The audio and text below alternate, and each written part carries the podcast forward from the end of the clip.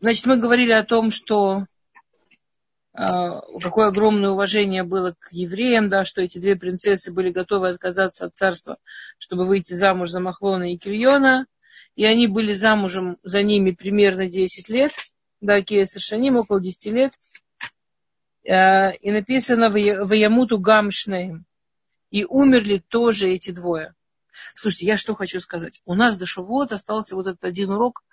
Если вы все учили, в принципе, Магилатруд, и у вас есть какие-то вещи, которые вам интересны, какие-то вопросы, вот вообще не стесняйтесь, пишите. Мне лучше постараться хотя бы, чтобы это было для вас что-то, что вам любопытно, или что вы не знаете, или что вам хотелось бы лучше понять, чем просто рассказывать подряд. Тем более, что я все равно не успею все, что здесь есть еще за два урока. Окей. Э, спрашивается, почему ему ту гамшный, гам Махлон и Кильон, и умерли тоже Махлон и Кильон. Тоже говорят Мифаршим, что Всевышний не убивает человека сразу. Человек сначала всегда получает всякие намеки. То есть сначала они начали разоряться, корабли, они бизнесом занимались, начали тонуть, их стада начали умирать. Потом они начали болеть, тяжелее, тяжелее, тяжелее. Вы представьте себе вот эти вот две бывшие принцессы, которые отказались от всего, перешли в другую религию, чтобы быть за ними замужем. И они около десяти лет в нищете, без ничего, ухаживают за этими больными мужчинами, ни детей от них, ничего. И они это делают так, что, как вы увидите, что когда Наоми, их свекровь, свекровь, как вы понимаете, не, не самый а, прям человек, который не может и, и, и покритиковать, если есть за что. Так вот, свекровь, когда хочет им пожелать чего-то действительно хорошего, когда хочет их благословить, она ему говорит, что я вам желаю, чтобы столько же добра, сколько вы сделали моим сыновьям и мне, столько Всевышний вам добра дал. То есть они ведут себя обе идеально. И в конце концов эти мужья умирают. Да, и тут э, такой посук, конечно, мне кажется, один из трагических в Танахе – Ватишаэр Гаиша Мишне Елдеу Миша. Помните, мы говорили, что Наоми была Наоми, у нее вся жизнь была сплошное на им. Вся жизнь была сплошное приятно, сплошное удобно. Да, помните, она там ножками на землю не ступала. И она остается в чужой стране, ведь Ишаэра Иша, и она осталась, эта женщина, без детей, без мужа. Пожилая женщина в полном одиночестве, в нищете, разоренная. То есть, конечно, очень из такой высоты, да, из такой высоты в такое. Интересно, что, по-видимому, она понимала, что Всевышний хочет сказать. Ей казалось по каким-то причинам неправильным давить на мужа и сыновей, но откуда мы знаем, что она понимала? Сразу, когда они умирают, витакам и викалутеа, лашув миздейму ав, она тут же встает и идет возвращаться в Израиль. Она все понимает, она тут же встает, чтобы возвращаться и ее невестки идут с ней. Для них естественно, что они семья, что они идут с ней. А, она, она думала, что они просто ее провожают. Они были в очень бедном состоянии. А смотрите, Муаф это где-то в районе Иордана современного. Теперь представьте, мы говорим про время примерно за неделю до Шивот. То есть мы говорим, как прошлая неделя. Помните жару на прошлой неделе? Помните погодку? А, те, кто живут в Израиле когда у нас было 43, 45. Те, кто живут в Израиле, вот представьте, вот такая нормальная, не как сейчас у нас, даже у нас холод такой собачий, даже 30 нет, а вот нормальная, обычная, не особенная, как сейчас, погода, вот в этот период до, до Шавот. Значит, жара плюс-минус 40. Женщина, которая ногами никогда по земле не ступала, от Иордана практически пешком идет в Израиль, возвращается в Израиль, в центр. В Бейтлехам она идет. Почти ко мне в гости. Вот это все ногами. И она, и, и она выходит из города идти ногами. И они идут за ней, сначала думают, что ее провожают. Когда она поняла, что они собираются с ней, она начинает их отговаривать.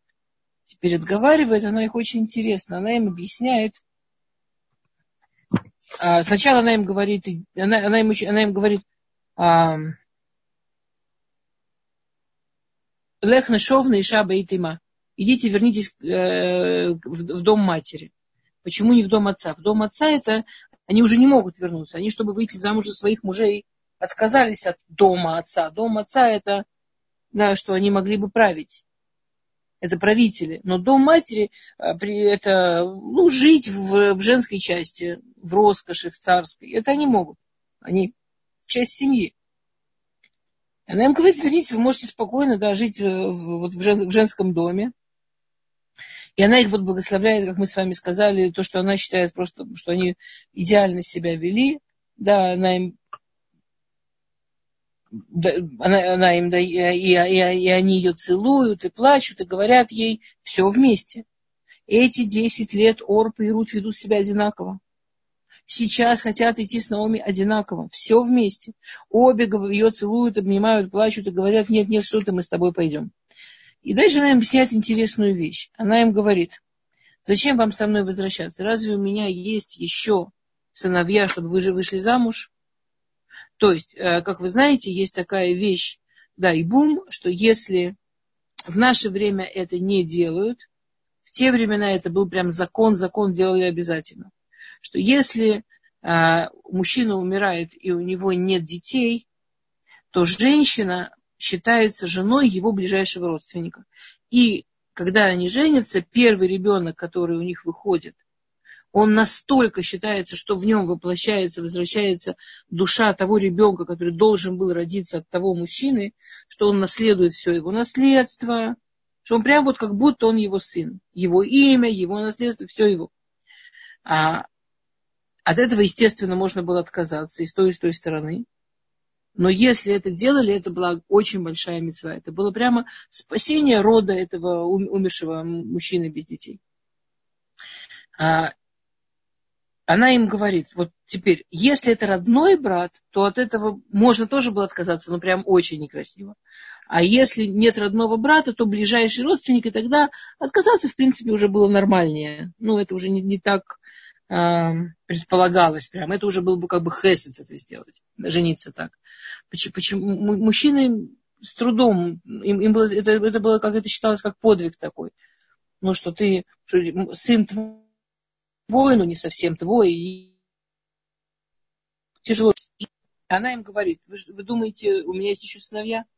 Даже если бы я сегодня ночью была с мужчиной, и сегодня ночью забеременела, и родила сразу сына, и потом там еще одного. Вы что, будете ждать столько лет, чтобы за них замуж? Другими словами, что она им говорит? Она им говорит, смотрите, девочки, в Израиль, вы придете в Израиль, вы можете быть сто раз моавские принцессы. Моав очень тяжелый народ.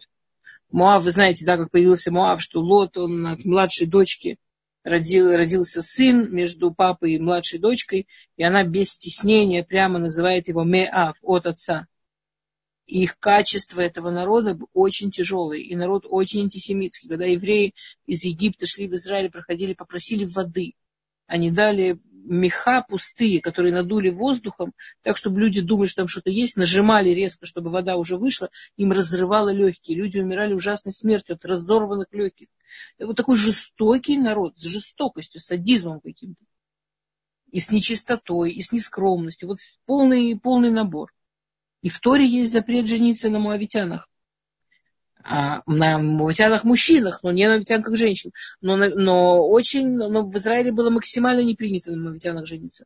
И то, что можно на мавитянках, почти забыли. Ну, не жениться на мавитянах и все, на всех. Она им говорит, смотрите, вы можете 20 раз быть принцессой, вы мавитянки. У вас гиюр фиговый, непонятно какой гиюр. У вас шанс жениться, только если бы у меня сын был. А у меня нет. На что вы рассчитываете? Подумайте, что ну, у вас же еще жизнь впереди. Детей нет. И Орпа, Орпа, да, имя Орпа от слова Орф, ну, вот эта вот часть шеи. И Орпа показывает, она, она уходит, ей грустно, она четыре слезинки у нее спустилась. Но она уходит.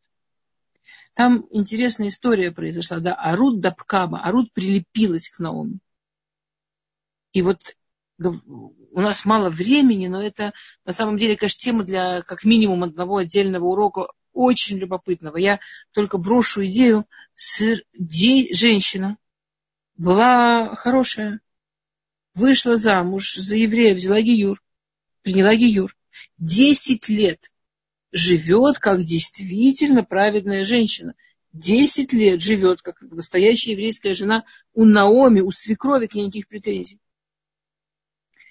она разворачивается, уходит домой, и ее срывает с катушек так, что она в первую же ночь, я, мне неудобно, ну, в общем, очень весело начинает жить. Там спит с сумасшедшим количеством мужчин, с, не только с людьми. Ну, в общем, ну, отрывается какой-то, ну, совершенно не просто по полной, а в какой-то вредской форме.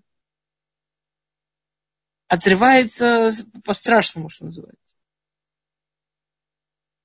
То есть а ее потомок, четыре слезинки, которые вышли у нее из глаза, за заслугу их она родила четверых э, героев. Там она так себя вела, что Моав, который был очень развратной страной, ее через несколько дней вышвырнули, депортировали, чтобы она не позорила царский двор. Она жила потом в Амоне на содержании, жила в Амоне, ей платили деньги за то, чтобы она никогда в жизни не вернулась в Моав, чтобы не позорить династию. Это женщина, которая день назад была совершенно, ну, совершенно нормальная, абсолютно наоборот, правильная, особенная.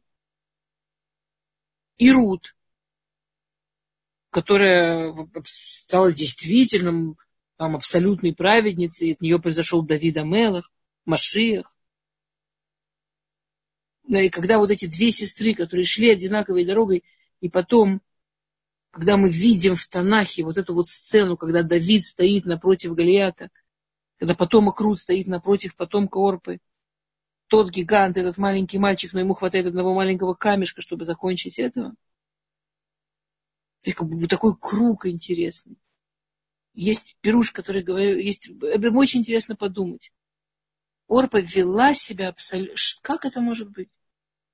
Что если человек даже делает совершенно правильные действия, но не прорабатывает их, не впускает в себя, не, не делает работу внутри собой, то когда падают границы, которые его заставляют правильно себя вести, неизвестно, что там вывалится, и неизвестно, что там будет.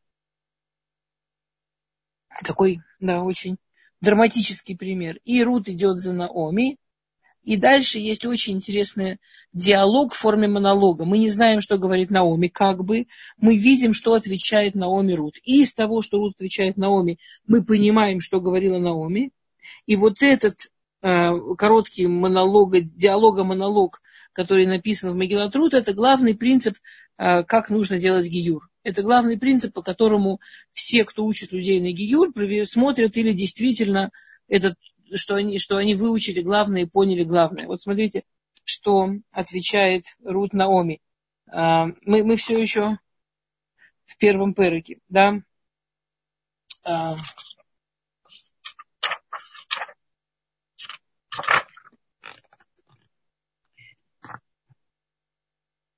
Ки. Значит, э, Рут говорит, «Э, Ашер Тилхиелех, куда ты пойдешь, я пойду. Объясняют Мифашим, что в первую очередь Наоми ей объяснила всю строгость законов Шаббата. И что, ты, что ты можешь пройти там 200 амод на тысячи шагов, и все нормально, а вот еще сантиметр, и все это нарушение Шаббата со всеми наказаниями и в этом, и в будущем мире.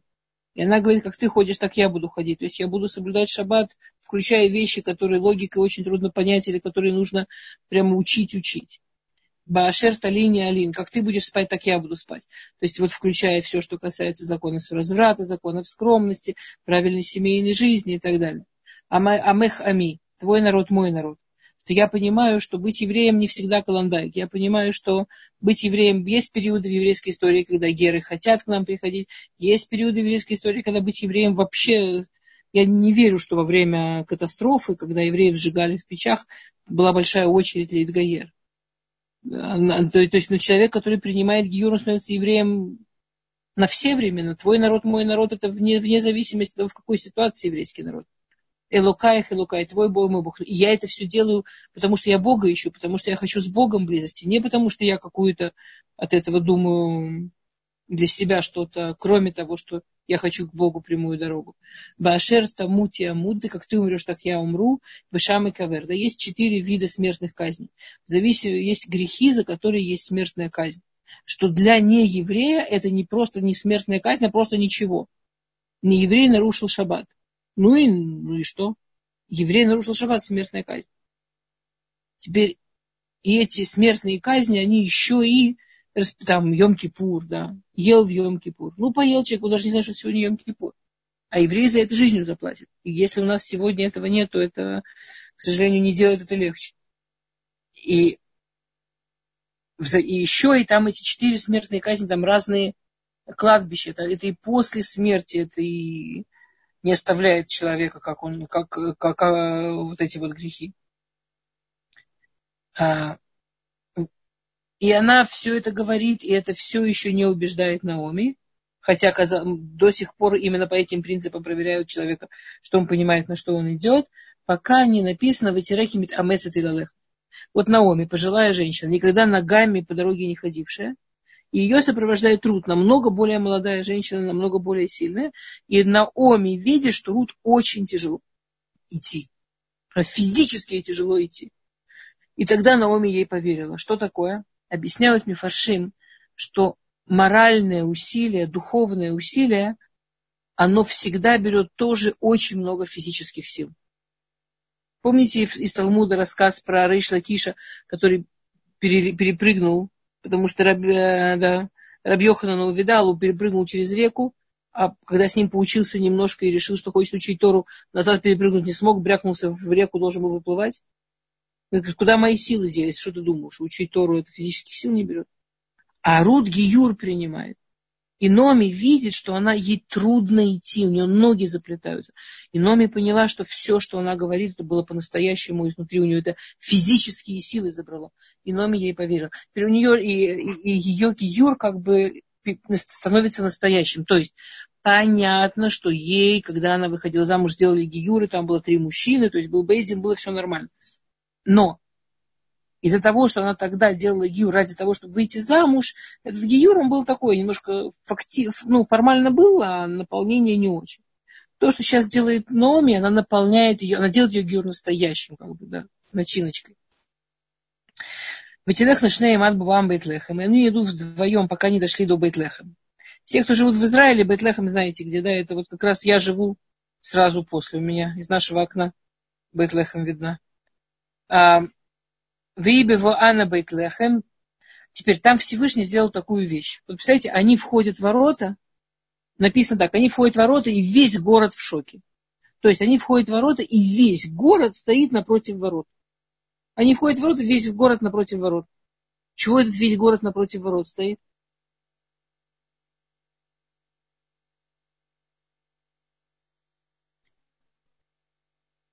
Всевышний сделал такой в этот город а Боаз, он а, был шофет, он был глава народа, судья. В период судьи он был судья. Понятно, что когда умирает его жена, то все жители города, где они живут, выходят ее провожать в последний путь.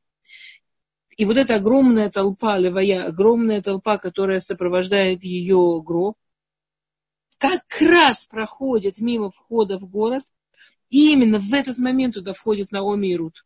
Вот прямо в этот момент.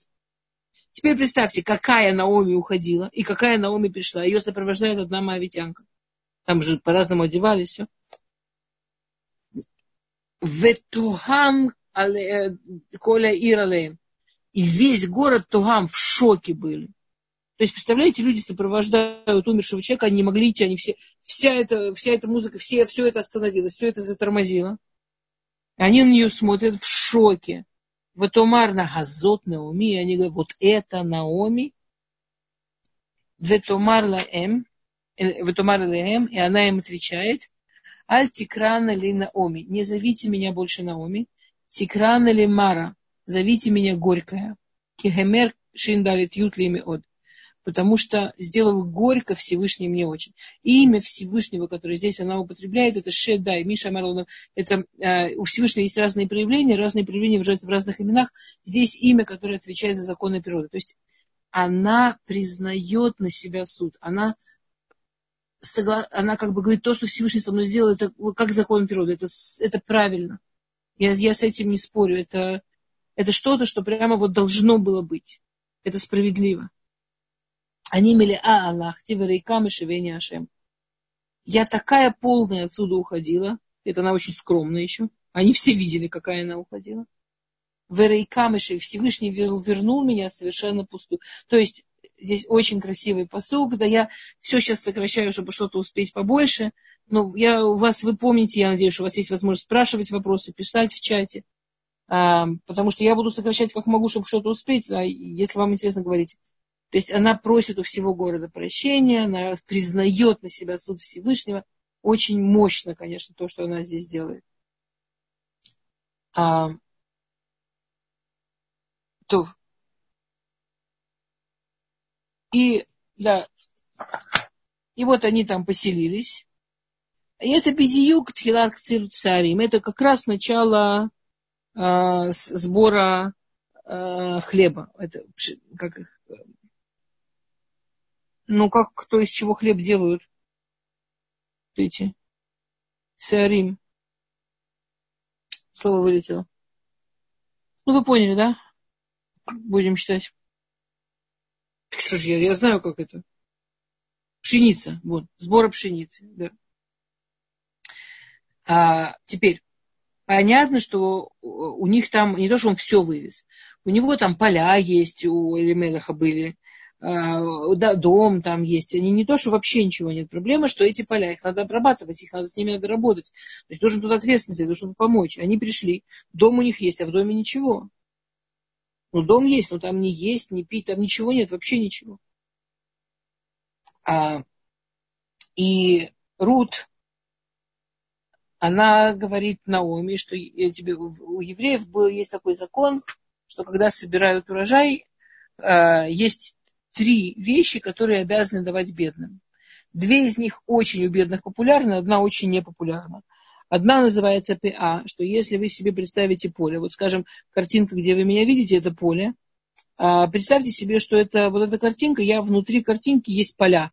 У картинки есть поля. Вот эти поля, их нельзя собирать, их оставляют беднякам. И бедняки как-то там, кто первый придет, между собой делят на кусочки, и сколько собирают, столько собирают. Это легко, это приятно. Потом есть шахиха, еще приятнее. Вот уже когда собрали все, все, все, и снопы, когда снопы убирают, и вдруг оказалось, что какой-то сноп забыли. Его нельзя вернуться забрать, это бедным. И эти две вещи бедные, конечно, очень любят. Есть что-то, что бедные не любят. Называется лекит. Лекит – это вот идут жнецы, да, жнут. За ними идут сборщики, собирают. Если сборщики оставили один или два колоска, бедный может их взять. А если три и больше, уже нельзя. Это уже они еще раз придут, соберут. То есть это надо ползком, ползти по вот этой жаре. Еще раз, те кто, те, кто в Израиле понимают, о чем я говорю, те, кто не в Израиле, представьте, жрут, жрут 40 плюс-минус. Вот по этой жаре, по сухоте, ползти по полю, за жнецами высчитывать, сколько там осталось, и брать только до 1-2. Это никто не хотел делать, вот на это рассчитывала Рут, и она на это пошла тяжелейшая физическая работа. И еще и она не просто пошла в первое поле, написано в Этилех того, и пошла и пришла. Все хазали говорят, что пошла, пришла. Ясно, что пришла, пошла. Кто может прийти, если не пошла? Что она не сразу пришла. Там работали мужчины и женщины. Она еще шла, она еще искала, чтобы там мужчины и женщины отдельно, там мальчики налево, девочки направо, чтобы прилично себя вели. То есть она еще не остановилась, пока не нашла поле, где действительно Аллаху соблюдали. И она начинает там на этом поле работать. Виней босс бами Бейтлехом. И вот босс приходит из Бейтлехом. А босс, про него в самом первом суке, вот в этом паракибет написано а, Иш Гибор Хайль. Это вообще очень интересно, но босс первый, про кого сказано, что он Гибор Хайль, что он Иш Хайль, а Рут, ее босс называет Эшет Хайль. Раши говорит, пришел Ишхайль, нашел Эшет Хайль он Ишхайль, она Эшетхайль, да, он человек, который всего себя использует, все старается себя использовать по максимуму. Она женщина, которая старается себя использовать по максимуму, да, настоящая пара. А, войны, э, и, и, и он туда пришел, да, он посмотрел, как бы, что пришел, человек шуфет, у него там есть управление, у него там все есть. Сейчас узнаем, что пришел. А, войны Боа с Бами Бетлехом, он жил в Бетлехаме, в Йомар Лекуцри, Машем и Махем, в Йомар Лойверхехашем. Э, дело в том, что Боас, он э, продвигал несколько, э, несколько законов. Один из законов был разрешение упоминать имени Всевышнего в простом разговоре. Он не считал, что это просто так. Он считал, что если люди... Знаете, как мы сегодня говорим шалом. В принципе, это большая проблема. Мы говорим шалом, шалом это имя Всевышнего. Мы это говорим, потому что Боаз это установил. Он считал, что для того, чтобы люди помнили Всевышнего, думали о Всевышнем, постоянно нужно, чтобы Всевышний был в ежедневной речи. Когда говоришь шалом, когда говоришь здрасте, когда говоришь спасибо. Кстати, обратите, во многих языках осталось, да, даже по-русски спасибо, да, спаси тебя Бог, сокращение да, что, приветствие, благодарность. Бо свел эту идею, потом во многие языки пошло. Что должно упоминаться имя Всевышнего просто так, чтобы люди жили с Всевышним. Ведь так как это была революция, до этого люди воспитывали, что вообще кроме как, когда учишь Тору, имя Всевышнего не произносишь, он ходил сам к простым людям и показывал, что вот он, главный, шуф, главный э, шуфет, он главный, да, в Израиле, он так говорит, значит, точно можно. И он прямо учил людей так разговаривать с именем Всевышнего. И дальше происходит потрясающая вещь. Значит так, все, кто видели когда-то Рава, особенно все, кто видели Большого Рава, должны быть в шоке. Представьте себе какого-нибудь Большого Рава, которого вы знаете. Ну, реально Рава. Не там человек в шляпе просто, а вот реально Рава. Да? Если вы кого-то знаете или кого-то знали. На самом деле, по-честному, вот теперь умножьте на миллион. Ну, даже не умножая на миллион. А дальше начинается история, как он спрашивает у главного по этому полю, а кто вон та девушка, а что там такая девушка интересная, а кто она, что она, откуда она. То есть представить себе, даже в наше время, Рава, который расспрашивает про проходящую девушку, это никакой фантазии не хватит. А мы говорим не про просто Рава. И объясняют Мифашим, что вот Рут, у нее была вот эта вот царственная скромность.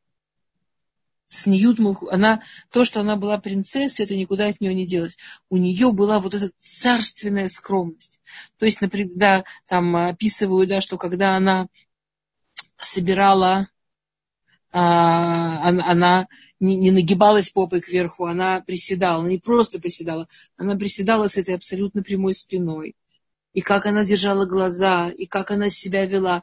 Это было так, так, это было так по-настоящему вот скромно, не в смысле юбка правильной длины, а в смысле царственно, а в смысле достоинства, что это невозможно было, это, это было, это, так, это, это вызывало такое уважение, что это невозможно было не заметить. И ему э, этот парень, который работал на поле, говорит, да, вот это вот она, которая с нами. И пришла, он тут же делает один плюс один, и он ее начинает, да, благодарить, и он начинает ее благословлять, что я слышал, как я, я э, какое, как э, я вижу, как ты работаешь, я слышал, как ты э, помогаешь э, Наоми, да, и, и он дает приказание, чтобы там э, те, кто работали на него, им выдавали там еду, питье, понимаете. А те, кто приходили на шахиха, их не нужно было кормить. Они приходили в конце дня уже, когда, тем, когда закат. Те, кто на, на этих пиот работали, вот на этих э, полях, ну, да, там тоже не нужно было особо помогать, они там себе устраивали, уже делали, как им удобно. А она была единственная, кто на лейкет решился.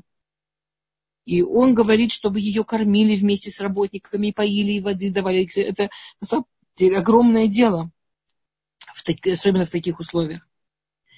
И дальше очень интересно. Она ему отвечает, Витиполь Панева Тиштахаве Арц, она ему кланяется и говорит, Мадо Мацати Хен Бейнеха Вахакирейни Ванухина Крия. Теперь то, что она хотела сказать, понятно. Она хотела сказать, почему вообще ты на меня обратила внимание, а, ведь я же чужая. Те, кто знают иврит, должны, конечно, сейчас должно дыхание приостановиться, потому что реально слово хакирени в Танахе Акирени кидерах колярец, акирени кидерах нашим. Акирени имеется в виду, ну, типа, пошли детей делать. Ну, когда люди делают детей, это называется акирени. Вы знаете, как по-русски переводит «он ее познал»? Вот на это слово говорит. То есть дословно она говорит, почему, почему я тебе так понравилась, что ты сейчас меня идешь познавать, я же чужая. Тебе понятно, что она не имела это в виду. Говорят, и он это понимает. И он ей отвечает очень красиво. Он говорит, что я знаю, что ты сделала, какой хесед, и я тебе так благодарен. И он ей кучу брахот еще дает, благословляет ее. То есть он вообще не допускает улыбки. Хотя любой человек, который знает иврит, должен был, конечно, в этом месте офигеть. Говорят, Хазаль. Вот, извините, я сейчас, чтобы объяснить, что тут происходит, скажу что-то не очень красивое. Знаете, есть такие женские романы, а, когда э, э, там, чтобы описать, что вот вообще он и она встретились, там, он дотронулся до ее руки, и там у них обоих электричество там вообще побило их. Представляете, да?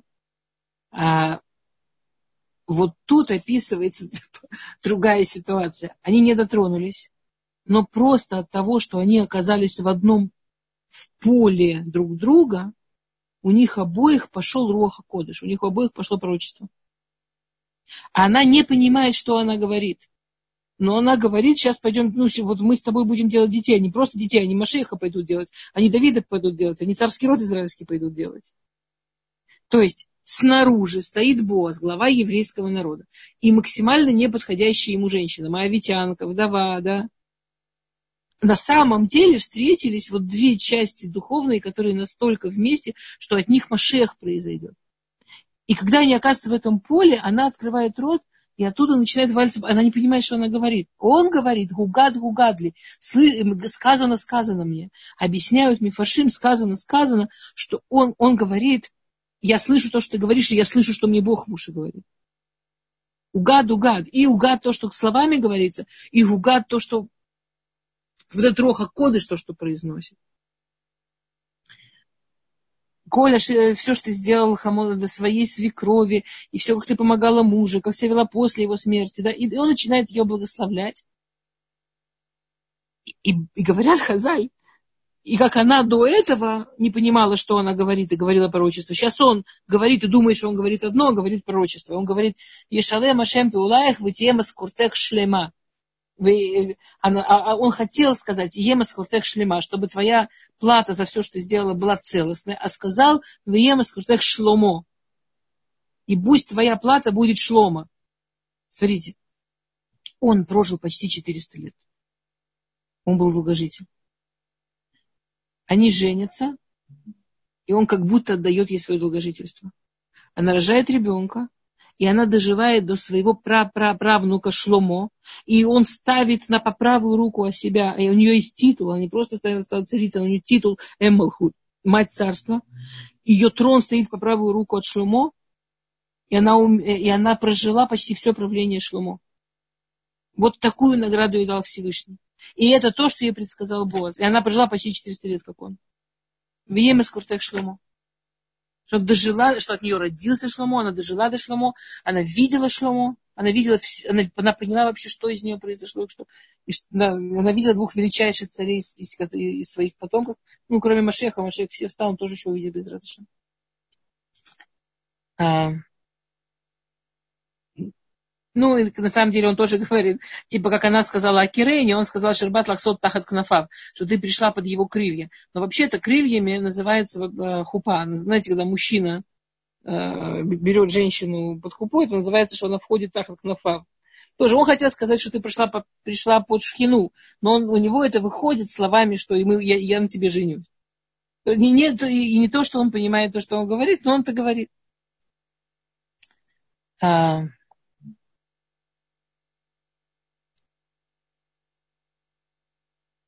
Очень интересно, что он после этого, да, он ее, он, он, он ее приглашает, чтобы она села, поела со всеми. И написано Ветицбатла кели, ветухаль, ветизба, ветотар. И она тицбатла кели, она, пое... она целый день работала физически и шла еще туда. Ветицбатла кели. И она поела совсем чуть-чуть, очень легко поела. Она поела что-то очень легкое, и наелась в эти сбавы тотары, еще у нее осталось. То есть она взяла от этой сеуды, которая и так была не очень большая, в жару никогда не давали много еды. И она от этой и так не очень большой сеуды, но в жару много людей не едят. Она съела совсем чуть-чуть и почувствовала себя совершенно сытой. И еще у нее от этого осталось, что потом свекрови на ужин хватило, то, что ей выдали.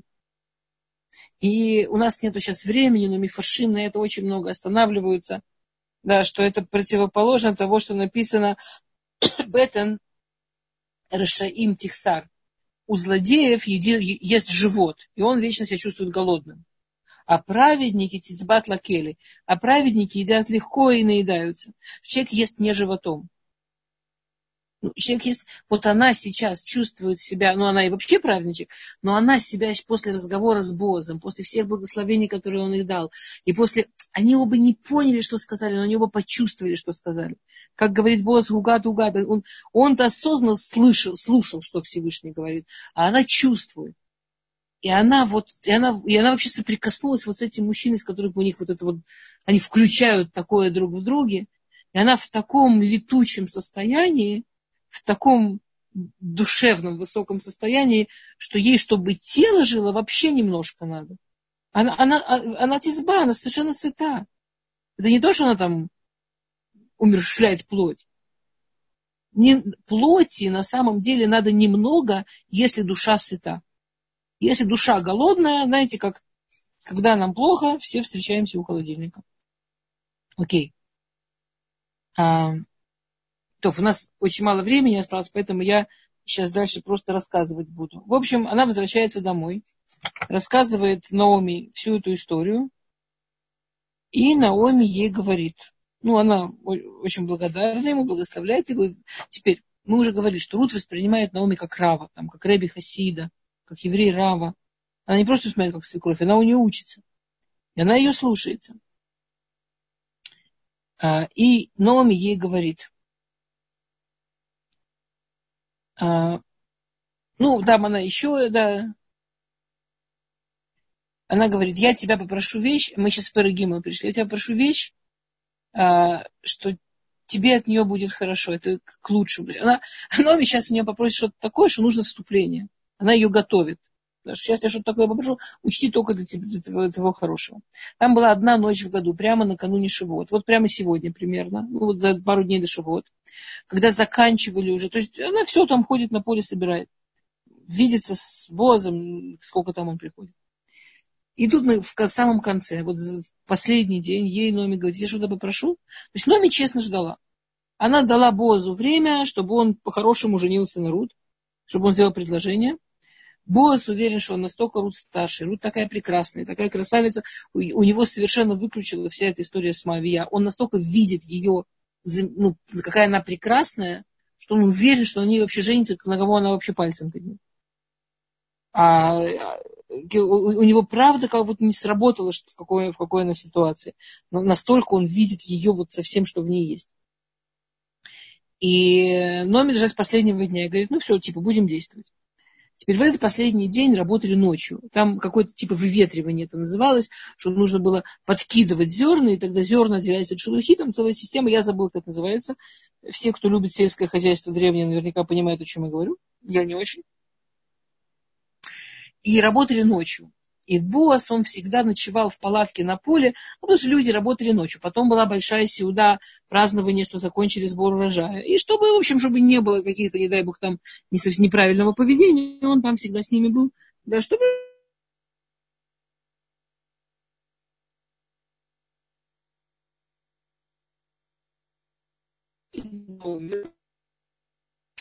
что Буас вот эту ночь будет ночевать на поле, когда будет работа, такое.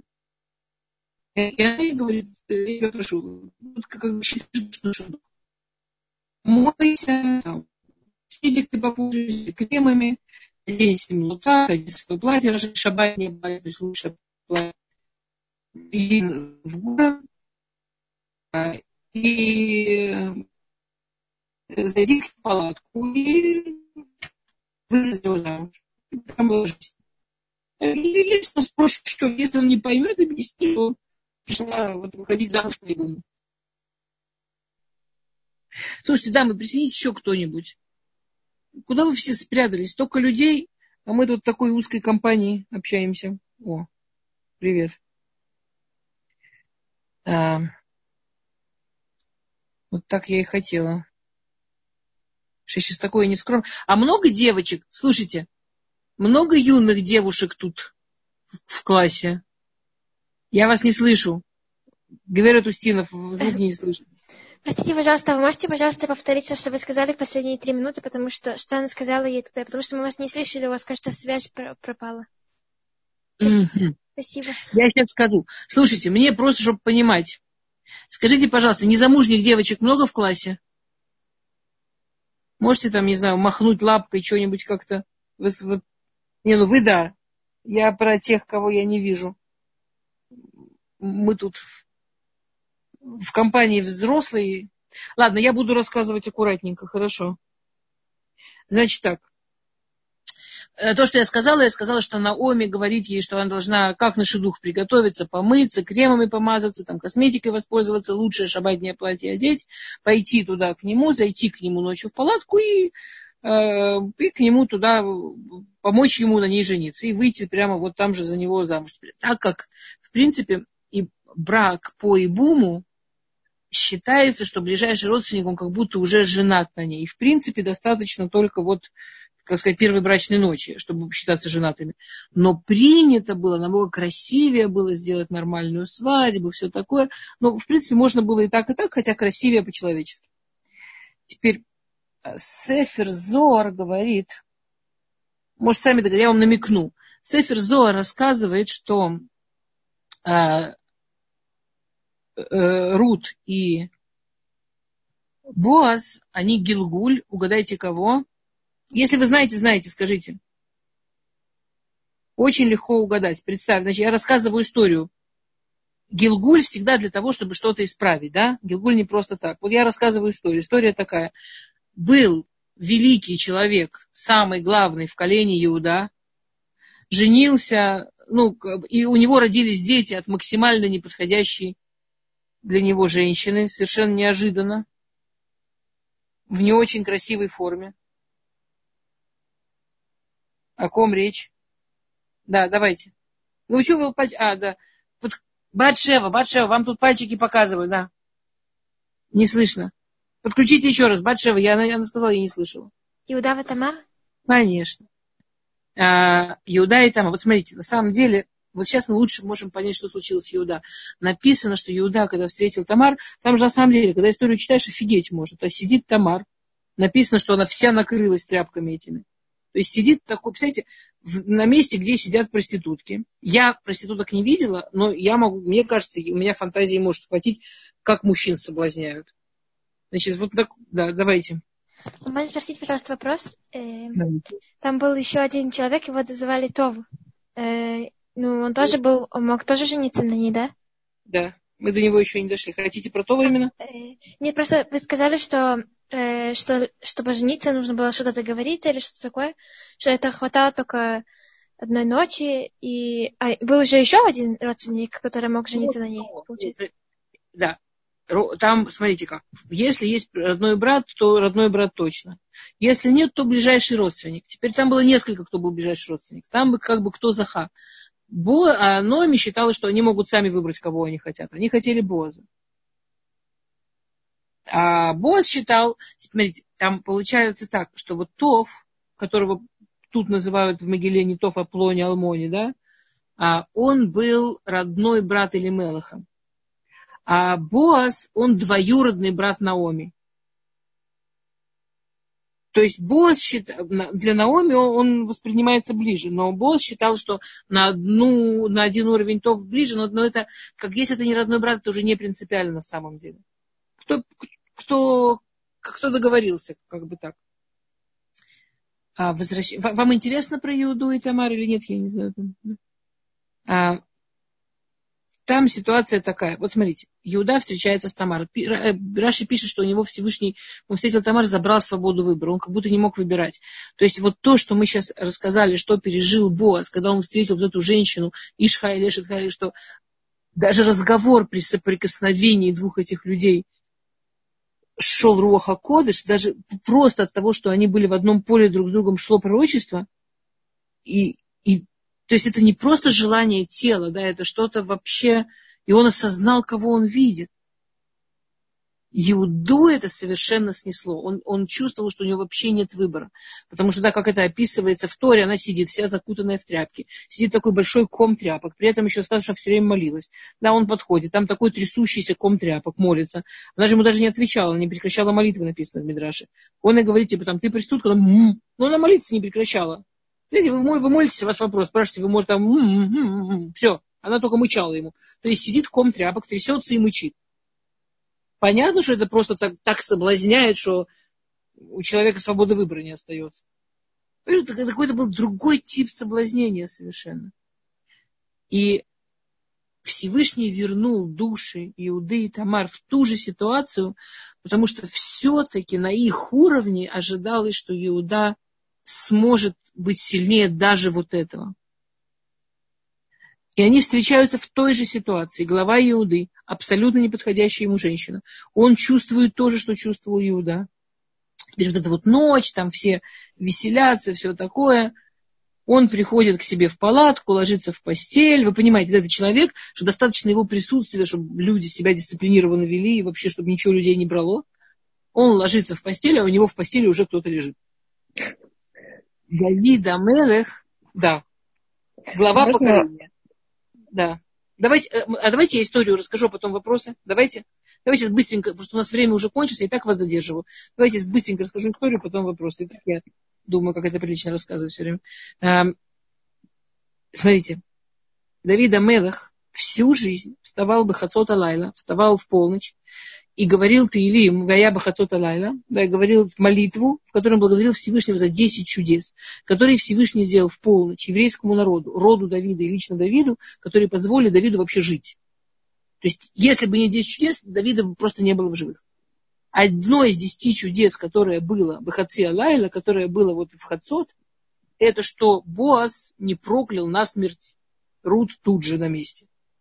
Что такое не проклял? Он там нащупывает кого-то, у него настолько не было сомнений, что она, она, он, она легла прямо ему в ноги, в ноги. Ну, там трудно совсем было все намеков не понять. И, и у него настолько в голову не пришло, что человек себя может так вести, что женщина, он был уверен, есть такой, такой тип чертей, э, женский такой вид чертей, такие, лили, такие, такие соблазнительницы. Он был уверен, что к нему такую кто-то наслал и у него уже вот смертельное проклятие вот тут было, вот тут. И, и каким-то чудом он опускает руку, а у них есть такая особенность у этих чертовых соблазнительниц, что они лысые. Только не надо вопросов, как лысые соблазнять, я не знаю, это как вообще не понимаю. Неважно. Вот такая у них особенность, лысые они. Этот вид чертей, они лысые. Он опускает туда руку, а там волосы. И и он был в таком шоке, что так, кто пришла, она не черт, что у него, что у него глотнулось проклятие.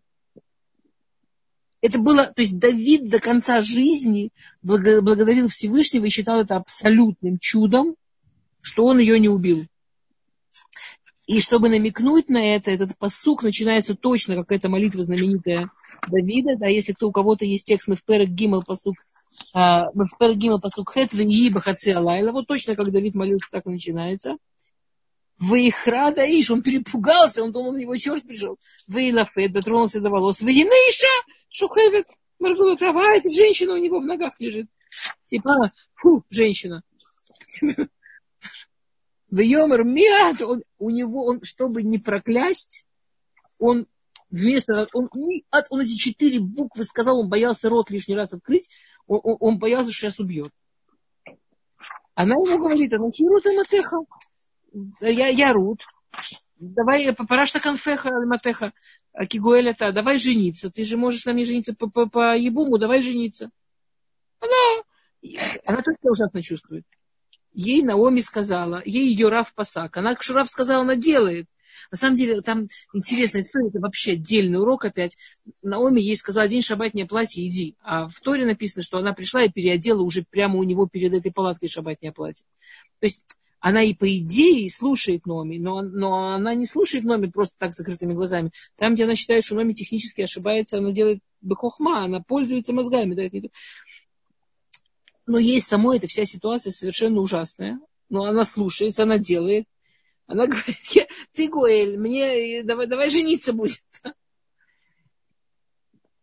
Он абсолютно опять все правильно понимает. И он говорит, Брухат Ляшем, я тебя именем Бога благословляю, что, ты, что это такой хесед, ты спасаешь эту семью, и это хесед еще больше, чем ты делала до сих пор. И ты могла бы выбрать любого парня, любого молодого, для тебя бы кто угодно был счастлив жениться, богатый бедный. Он ей дает огромный-огромный проход, и написано, и он говорит, давай так, ты у меня тут и тут отдохни, чтобы ночью не ходить опасно, а э, утром я пойду и все это устрою, нужно проверить, как правильно, да, а, вы сказали, с Товом, что Тов по этому поводу думает, если, но я тебе обещаю, что завтра днем ты уже жени, выйдешь замуж. Я тебе обещаю, что или Тов, или я, я буду очень рад, для меня большая радость будет, но я, ну, Тов больше прав, да. И написано, что она таки проспала в его кровати до утра, а утром встала и ушла. Спрашивает Мидраша, что всю эту ночь делал Боз. Пишет Мидраш, что Боас всю эту ночь молился Всевышнему, всю ночь, не прекращая, до рассвета. Он молился одну молитву, чтобы таких хватило сил на ней не жениться. Что вот это вот сумасшедшее желание, которое Иуду оставило без выбора, оно то же самое, которое переживал Боас, но он смог с ним справиться. У него вот это вот желание за, за весь хесед, за все милосердие, которое она сделала – дать ей уважение нормальной свадьбы, чтобы это все выглядело красиво, было настолько больше, чем, чем, чем вот это вот сумасшедшее желание, которое испытывала душа, которое испытывала сущность его. Он встретил свою сущностную пару. Это не тело испытывало желание. Что он исправил вот этот гилгуль, ради которого Иуда вернулся в Бозе. То, у нас кончилось время, поэтому давайте только ответим хотя бы да, на один вопрос. А, я, если можно, я задам коротенький, надеюсь, но очень я никак не могу понять. Получается, что Баос, э, он Ишгибор, она Эшетхайль. Он но Иш, Иш, Иш, Иш, да, извините, иврит плохо, да? Ишгибор, а она Эшетхайль. Он Ишгибор Хайль он Ишгибот Хайль, она Эшет Хайль, получается, но она, он умирает в первую их совместную ночь. Получается, да. Него, то есть они не соединились как э, личность, как вот. Э, им хватило. Смотрите. Ну, им ну, потому что хватило, ну, мало. Э, вообще не, ни разу не, романти... не, не история для романа. Вообще. Смотрите, Боаз прожил очень длинную жизнь. Он должен был умереть уже до этого. Всевышний сделал чудо, продлил его жизнь сверх того, что было в его мозале, чтобы он успел прожить эту ночь. Э, трагизм в том, что когда после этой ночи он умирает, люди сказали, а, нельзя было жениться на Моавитянке. Вот жил бы и жил, он умер, потому что женился на Моавитянке. И еще были, э, была почти сотни лет, что на Моавитянках запрещали жениться из-за этого. А правда была в том, что Всевышний продлил абсолютно чудесным способом жизнь Боза ради того, чтобы он женился, ради этой Моавитянки. Получается, ради этой ночи даже, а не ради их совместной жизни ради их совместного сына. Да, вот только ради человека другого. А... Это очень трудная тема, очень-очень а, трудная. Окей, а, но есть вещи, которые нам очень трудно понять. А, Рут после смерти Боза не, больше, больше не вышла замуж. Есть мнение, что потому что никто больше не решался на ней жениться после смерти Боза. Есть мнение, что вот эта ее единственная ночь с Боазом, вот это ее соединение с Боазом было чем-то таким особенным и таким мощным, это, это на нее произвело такое огромное впечатление, что ни один мужчина больше близко к этому не подходил. Что эта одна ночь так ее наполнила, что все мужчины, которые хотели потом жениться, это близко с этим не стояло. Это, я, я не знаю, или это ответ на ваш вопрос. Я просто, да, получается, в моем как-то голове сложилось, что, получается, две личности эти долго существовать вместе не могут. Ну, вот Или так.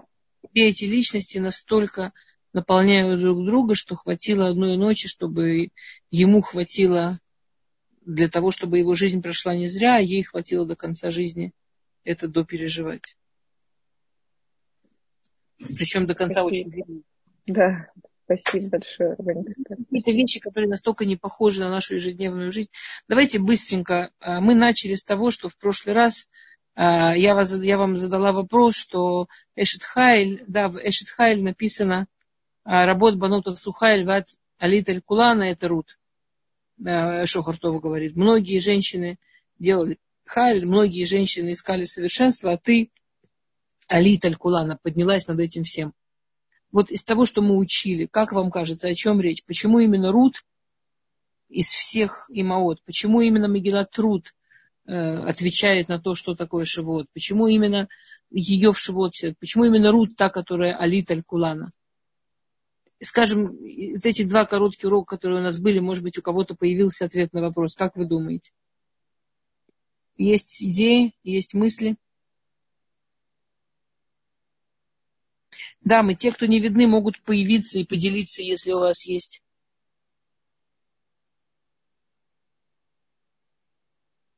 Э, одно из возможных объяснений такое то, что прошла Рут в Мегилат Рут, это в принципе то, что должен пройти каждый человек для того, чтобы получить Тору.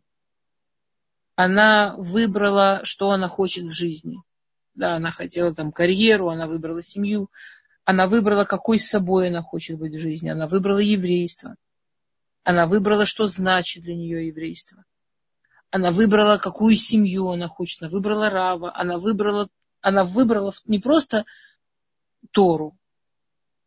Она как будто алит, да, она сделала эту алию, она сделала вот как по ступенькам поднялась, она прошла каждую ступеньку выбора, каждую ступеньку, в которой человек должен подняться, чтобы он мог принять Тору.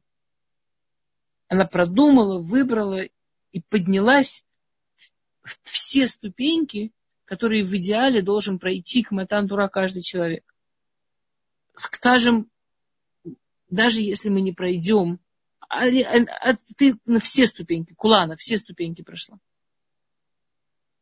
И мы читаем в Шивот Мегилат чтобы напомнить себе, какие именно ступеньки мы должны пройти, чтобы, какие именно выборы мы должны сделать, чтобы, какие именно определения себя мы должны сделать, чтобы действительно мы могли быть сосудом, в который Тора сможет быть, чтобы мы действительно могли принять Тору. Окей, вопросы? Дамы? Не спим? Ну, задать да. вопрос, я надеюсь, короткий. Эм, то, что э, просто что вы рассказывали, рассказывали, эм, то, что вы рассказывали, это было ну, не очень похоже, так сказать, на еврейское поведение. Не знаю, ну, в смысле, это звучит очень-очень странно. Почему просто Рут не могла просто прийти и договориться с ним? Почему нужно было там, не знаю, лечь э, в кровать, я не знаю, что в ноги, что-то такое. Просто, если он даже испугался, зачем так делать было? Зачем мужчину пугать было? Смотрите, эм, Наоми это, был, это было решение, это, конечно, так себя не ведут. Это абсолютно не похоже на еврейское поведение. И когда я говорю, что мы все должны сделать вы, э, выборы Рут, вообще не имею в виду, что мы все должны пойти и лечь где-нибудь у кого-то в ногах. Конечно, хас выхалила. Не дай бог. Совершенно не это имеется в виду. Если кто-то так услышал, пожалуйста, нет. Идея в том, что э, Наоми в тот единичный случай в истории, она э, решила действовать максимально критично. Во-первых, в наше время уже нету ебума, поэтому нам немножко тяжело оценить, как себя люди вели, когда речь шла о ебуме. Во-вторых, она начала почти с начала Сферата Омер ходить к нему на поле. Они видятся почти весь Сферата Омер. У него было 49, ну не 49, минус Песах. У, у него было огромное количество возможностей э, предложить ей шедух предложить ей э, ибум. И он этого не делает. При этом он ей помогает как может, опекает как может. И Наоми понимает, что он в восторге от нее, что он понимает, кто это, он видит, кто это, но из-за разницы в возрасте, и э, из, теперь а, она знала, что ему не мешает, что она Моавит, потому что э, Боаз, один из законов, который он провел, был как раз четкая, ясная формулировка, что на Моавитянках можно жениться, только на Моавитянах нельзя. То есть он это просто ясно высказал абсолютно на законодательном уровне свое отношение. И Наоми считает, что если не сделать какой-то резкий шаг, он так и будет тянуть. Он так и будет стесняться и тянуть, и считать, что он недостоин и так далее. Это то, что говорят Мифаршим. Это действительно тяжелый вопрос, да. Зор считает, что вот вся эта совершенно сумасшедшая ситуация, а, ее Всевышний так прикрутил, чтобы у них была возможность исправить вот этот гилгуль, ради которого они пришли, чтобы поставить их в ситуацию максимально близкую к, а, к, к Иудее Тамар.